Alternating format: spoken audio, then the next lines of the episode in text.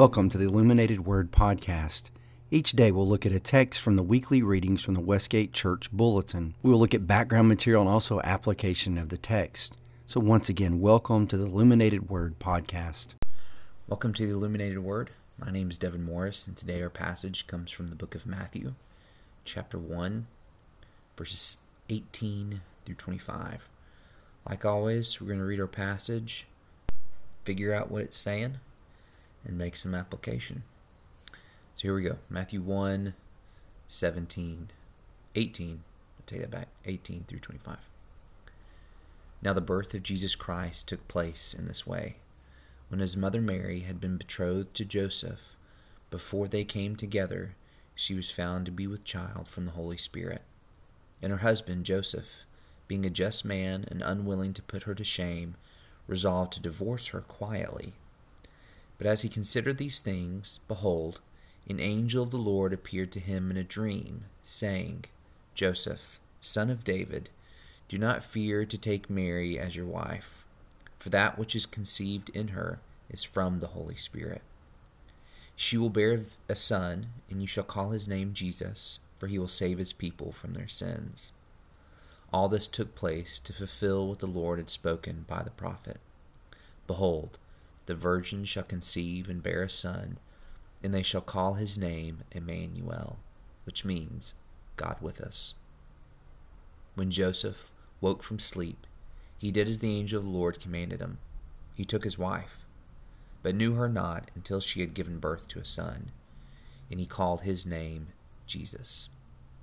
It's pretty wild to think that we're um, about here, you know, in, into the month of December, and and we're towards the end of the year, and I mean this year's flown by. I don't know if it has for you, but I think it's great that we're taking this whole month of December to really just slow down and think about Jesus' birth and the significance of it. Uh, just in these couple of verses, there's some pretty cool things that I think we could think about and focus on. They're, they're kind of all over the place. I hope that's okay. But uh, it's just what I think the text is, is giving us here to think on. Verses 18 and 19, introducing Jesus' birth and the, the first, you know, conflict that we come to in the text is, hey, Joseph is about to leave Mary. Uh, well, what? Um, Mary is uh, about to, you know, is going to give birth to a child while she's betrothed to Joseph, and her and Joseph have not slept together. So Joseph is pretty concerned how she's pregnant. So, well, that must mean she's slept around, and he's going to go to the local elders and submit his certificate of divorce. He's going to do it quietly because he doesn't want to ruin Mary's reputation any more than what's going to happen she's going to have a ruined reputation if she has, in fact, slept with this man out of out of wedlock. Uh, so Joseph is quietly backing out of it, and there can you can see that there could be some honor on Joseph's side that he's not making a big deal about it. He's not dragging her out into the street. She's not. He's not you know pointing signs, hanging signs up above her house, pointing fingers, and getting people riled up about what she's done. Joseph seems to be a pretty um, a, a man of integrity here. It could also give us some insight into the fact that Matthew is the only passage to have an exception clause when it comes to um, divorce in in the Sermon on the Mount teaching, and that would be something to get into in a in a different podcast. It's also interesting that Joseph, that the angel of the Lord appears to Joseph in a dream. What we get from the book of Luke is that the angel Gabriel comes to both Zechariah and to Mary not in a dream, but instead actually seems to approach them in, you could say, the real world to speak to them about what's going to happen. But Matthew gives us a, a, different view of what happens with Joseph is that the angel actually comes to Joseph in a dream. Why? I don't know. There's uh, there's plenty of instances in Scripture where God or an angel of the Lord speaks to someone in a dream.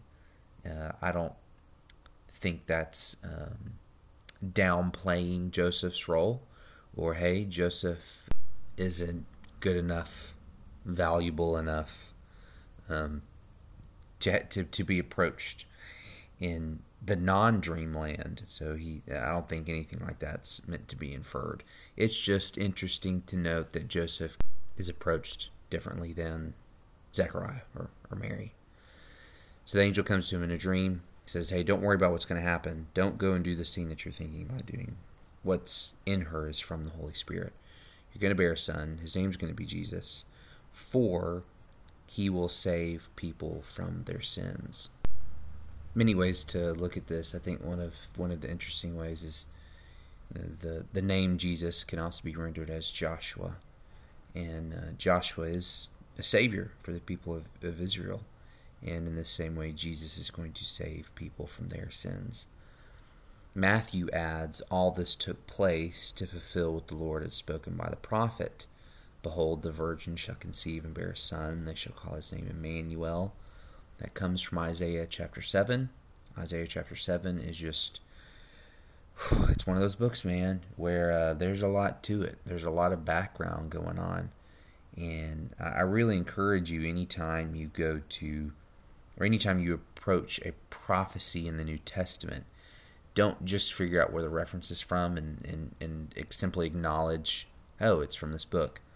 What's great to do is to, to read the context that it's placed in because oftentimes New Testament writers are pulling in a a single kind of maybe it's a phrase, maybe it's a sentence, maybe it's a, a string of sentences, a thought, and and are bringing it up for the purpose to bring about the whole context that's set in.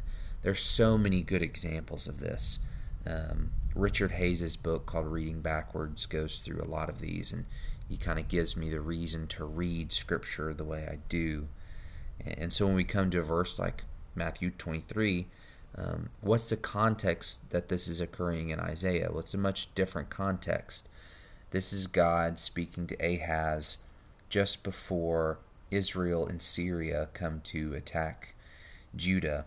And so there's there's a warning that's being placed before Ahaz, and it's it pretty much is you did not believe in me, you did not trust in me.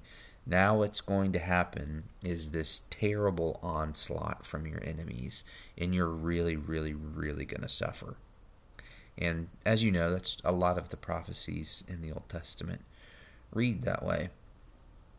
But let's uh, let's think about Isaiah chapter seven. Some of the things that the um, that the prophet tells us about has to do with uh, what's about to happen to, to Judah. And one of the things that he mentions is that this young woman is going to conserve, it's an unnamed woman, is going to conceive and bear a son. You're going to call his name Emmanuel. And before he's really able to eat, or before he's able to know good and evil, this great evil is going to come upon you, and you're going to be judged.